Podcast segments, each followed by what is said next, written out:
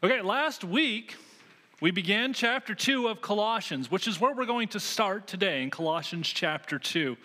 In the first half of the chapter, we looked at Paul's warning to the complacent church, his call for us to step up, not just to be content as an okay church with an okay attendance, with an okay testimony in our community, but rather to regularly start stepping out and serve the Lord and to aggressively pursue Christ even when it might come at odds with the direction of our popular culture.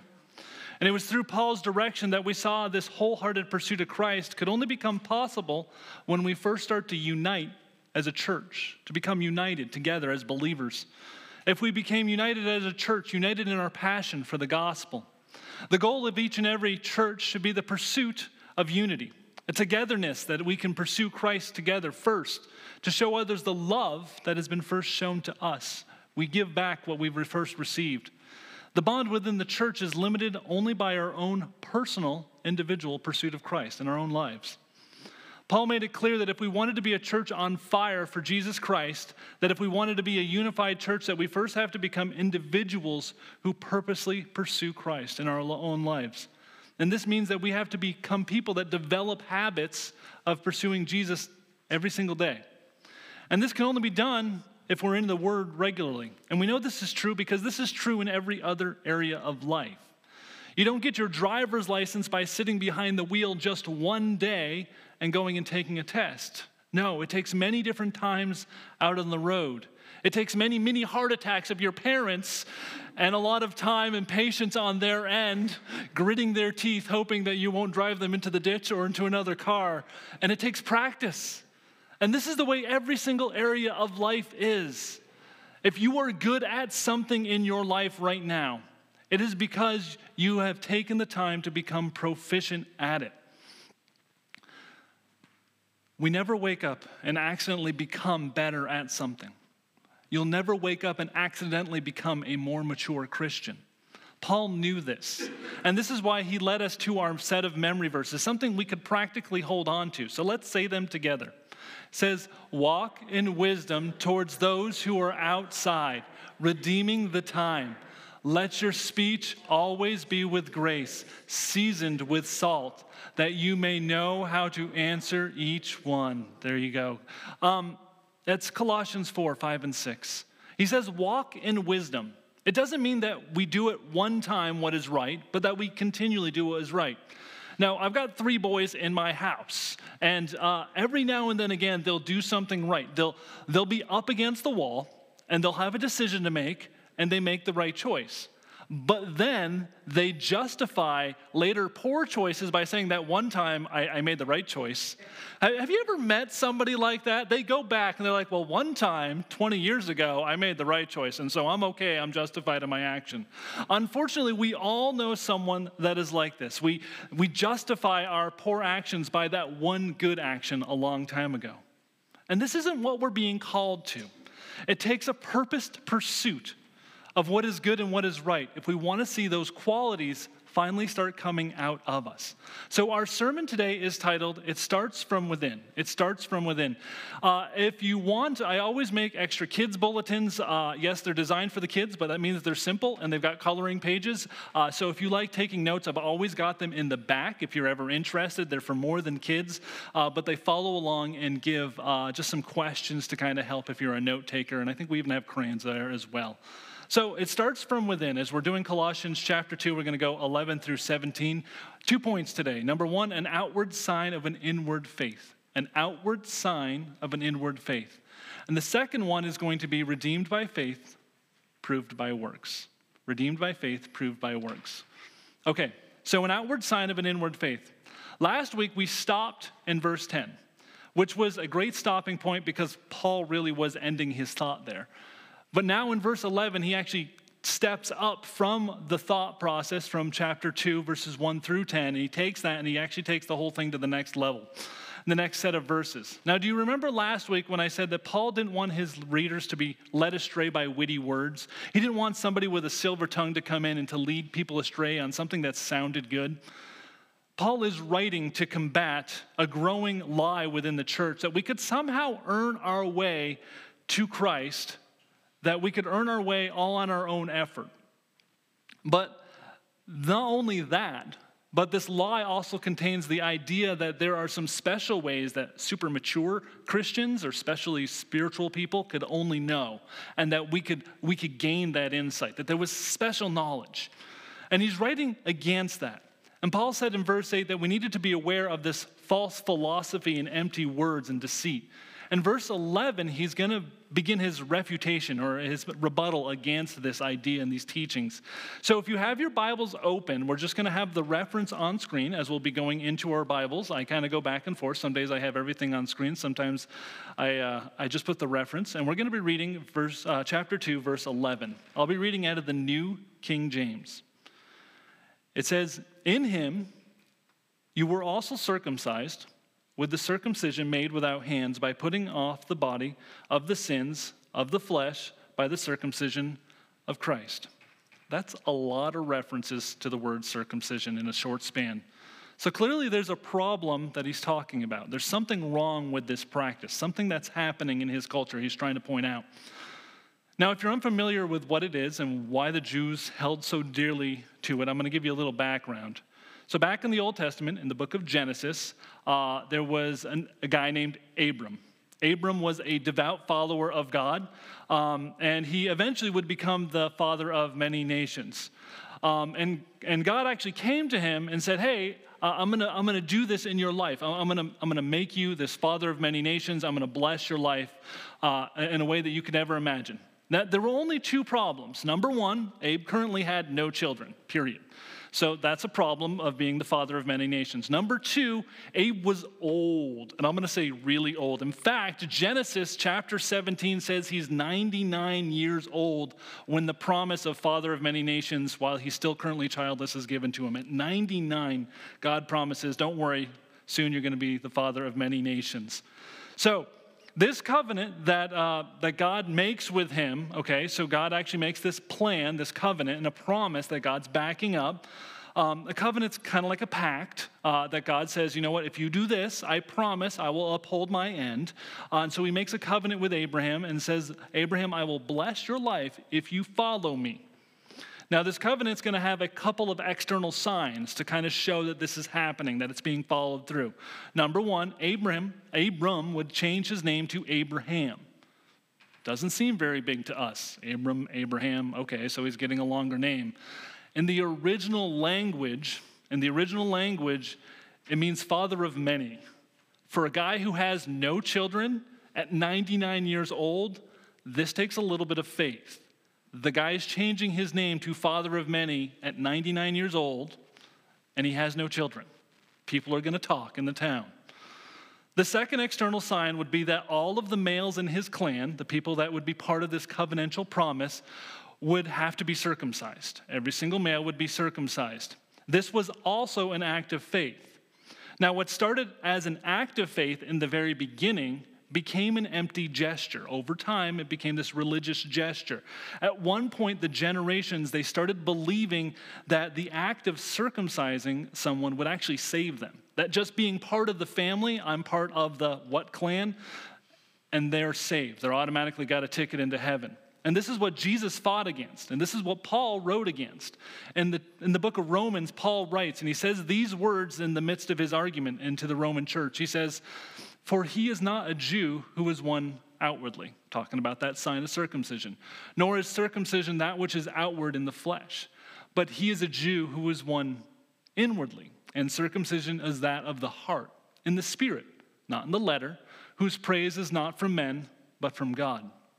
The Jews had come to believe that they could act, they could do things to get their way into heaven. They had forgotten that the true purpose of circumcision was actually just an external sign of that inward faith. Now, you've probably heard me use this phrase before an outward sign of an inward faith. And there are things that we as Christians do called observances or ordinances. We call them observances. We do them well, kind of religiously. We do them often, and we do them and we repeat them over and over again. Uh, but they're not things that bring us closer to Christ. They're things that we do with our hands and our bodies, but they reveal our hearts.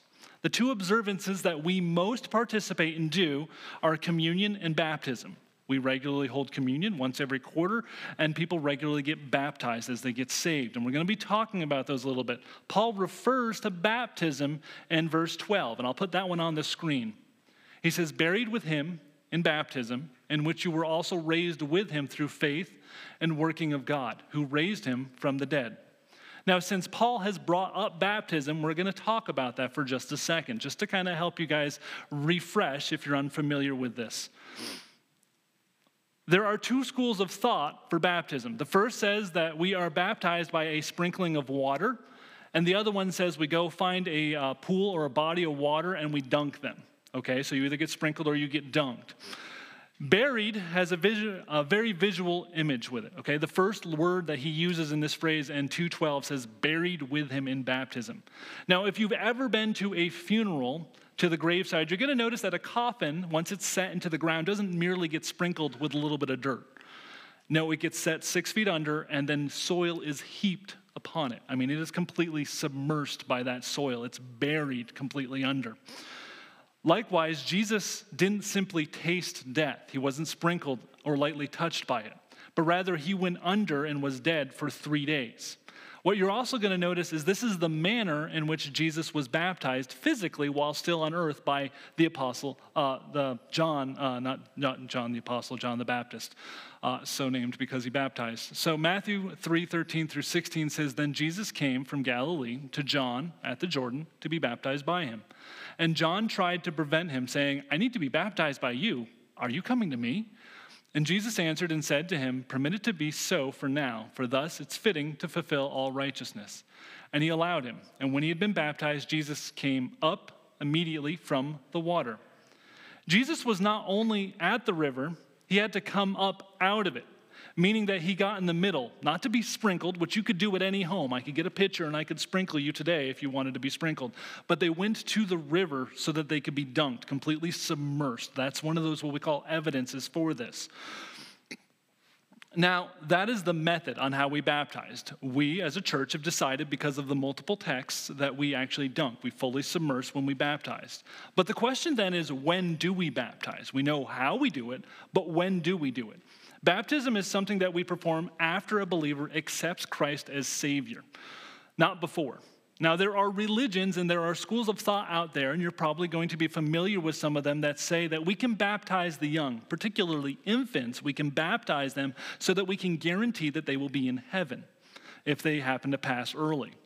However, another look at Colossians 2, verse 12, will tell you that the verse says that we are revealed, we are raised by the dead through what? We are raised by him through what? Through, what's the last word in that sentence? Anybody got their Bible?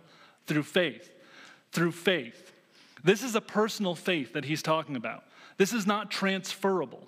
I cannot have a faith for you so that you can get into heaven. That has to be your faith and yours alone. This verse makes that explicitly clear. And when you take this verse and then you actually cross reference it, uh, there was a guy named Philip uh, who was a follower of Jesus, and he was preaching to this guy who was a eunuch, uh, Ethiopian eunuch. You might have heard the story. Uh, and this explains that interaction a little bit. So, following in that story, uh, Philip has just preached the gospel to this guy.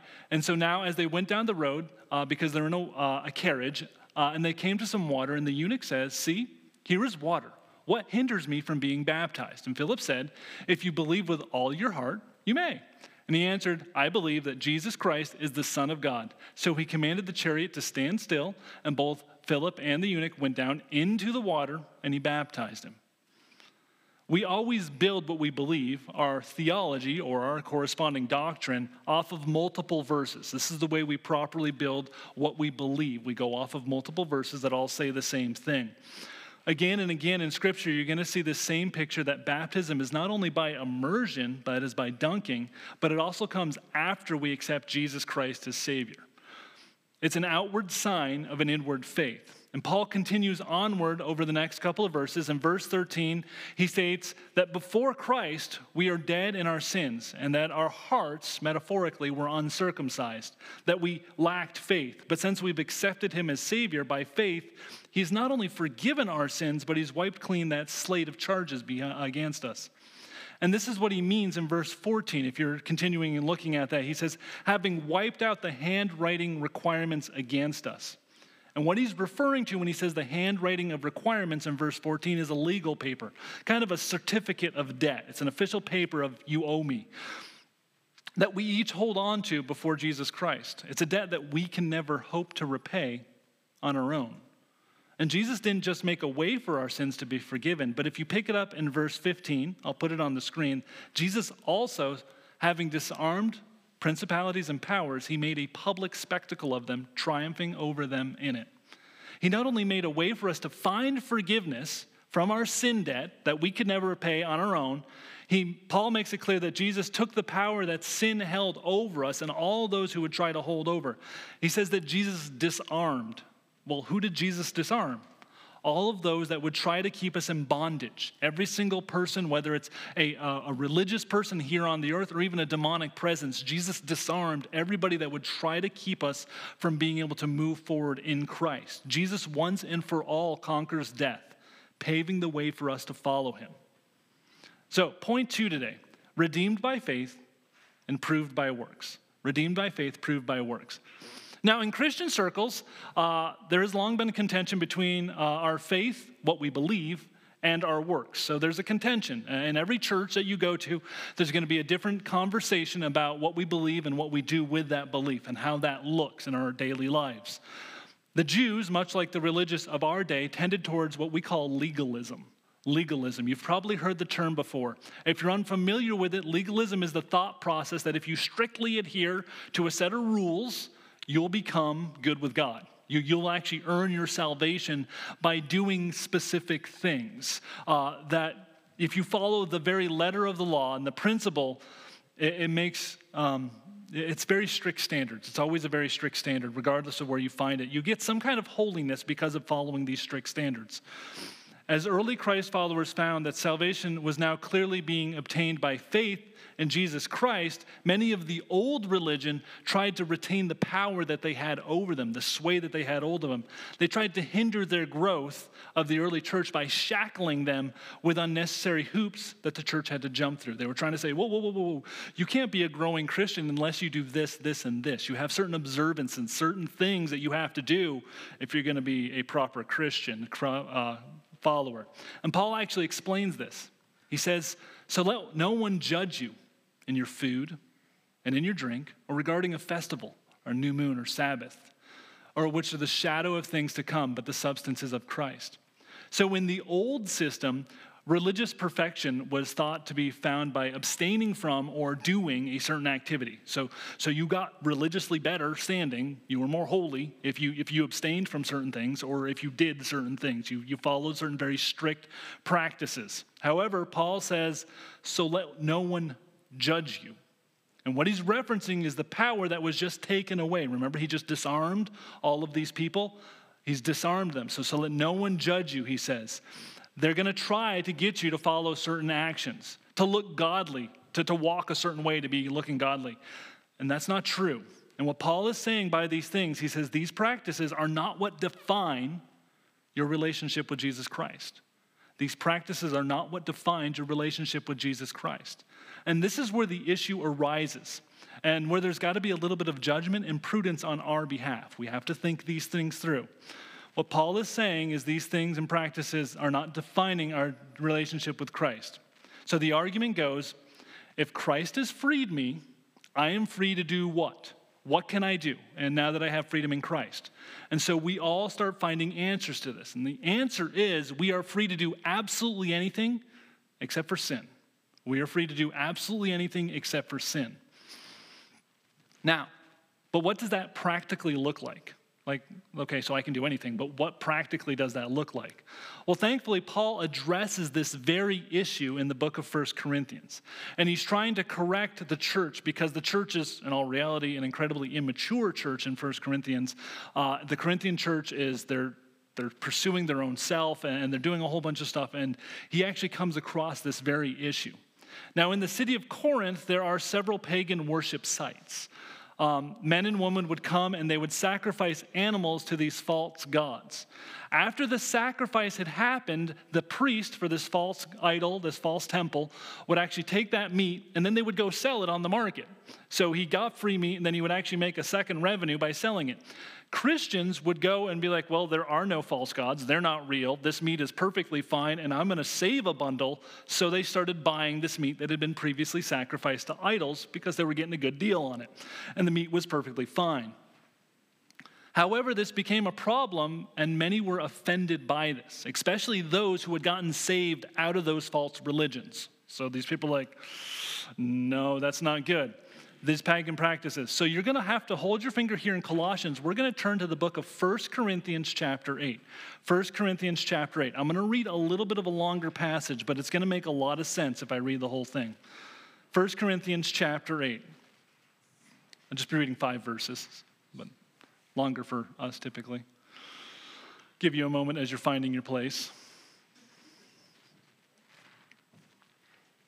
Okay, and the New King James, as I'm reading, says, so, as he's following in this argument, he says, However, there is not in everyone that knowledge.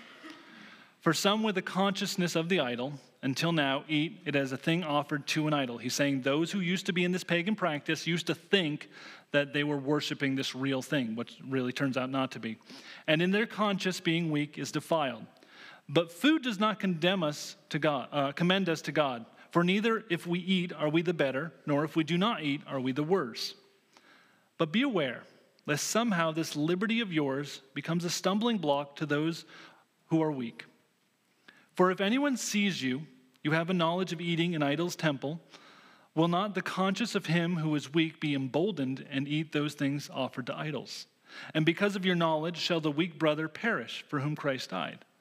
But thus, when you sin against the brethren and wound their weak conscience, you sin against Christ. Therefore, if food makes my brother stumble, I will never again eat meat lest I make my brother stumble. So the men and women are faced with this dilemma in this day, and we can take this practically from them.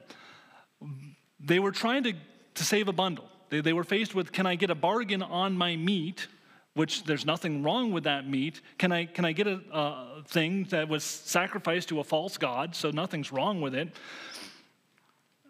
But there was another part where they were offending other believers. That bargain was causing some Christians to sin, to fall back into the old habit, to the old religion. It brought them back into the mindset of what they had been brought out of. And this is where we read a passage and we take a principle that we can apply it to our lives today. So we're going to take this principle from this and apply it. Boiled down, to its very essence, these believers have a freedom in Christ to do a great many things, just like you guys do. You have a freedom in Christ to do a lot of really cool stuff. It's the same freedom that we have today and then. However, there are some things that they were doing as a congregation in their area that was causing other people to sin. They were doing nothing wrong themselves, but their actions were causing fellow believers to regress and go back to their sin. Now, our automatic reaction typically is well, why should it matter to someone else what I'm doing in my private home? Why should it matter to, to me if it's causing them a problem? It's not in my life, so I'm perfectly fine.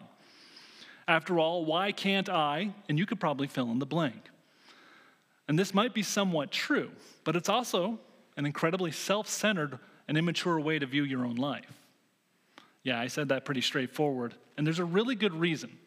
Read Paul's words again with me, and I'll put the, just a couple of verses on the screen.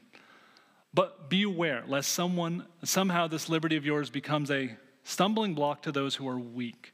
But when you thus sin against the brethren and wound their weak conscience, you sin against Christ. Therefore, if food makes my brother stumble, I will never again eat meat lest I make my brother stumble. So, Paul is setting a very clear warning for us here. And as a mature Christian himself, he makes a decision based on this information. He says, Beware lest your actions make somebody else stumble. Why?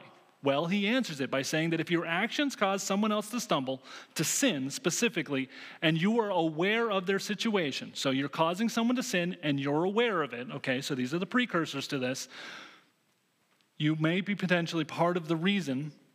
If you're aware that you're potentially part of the reason, then you are committing a purposeful sin against Christ. Okay, so what he's saying is if you're aware that what you're doing is causing somebody else to sin, and you continue to do it, you are purposely causing a sin against Christ. You are sinning against your Savior. Those are his words, and he's just a little more direct than I was. Paul makes a judgment call in verse 13. He says, Because of this, because of this idea, I don't want to cause somebody else to sin. I don't want to bring somebody back down. He says, if he realizes what he's doing is causing somebody else to struggle in their relationship, even though they're weaker, that he'll cut it out of his life for their benefit. He will think of somebody else and their benefit.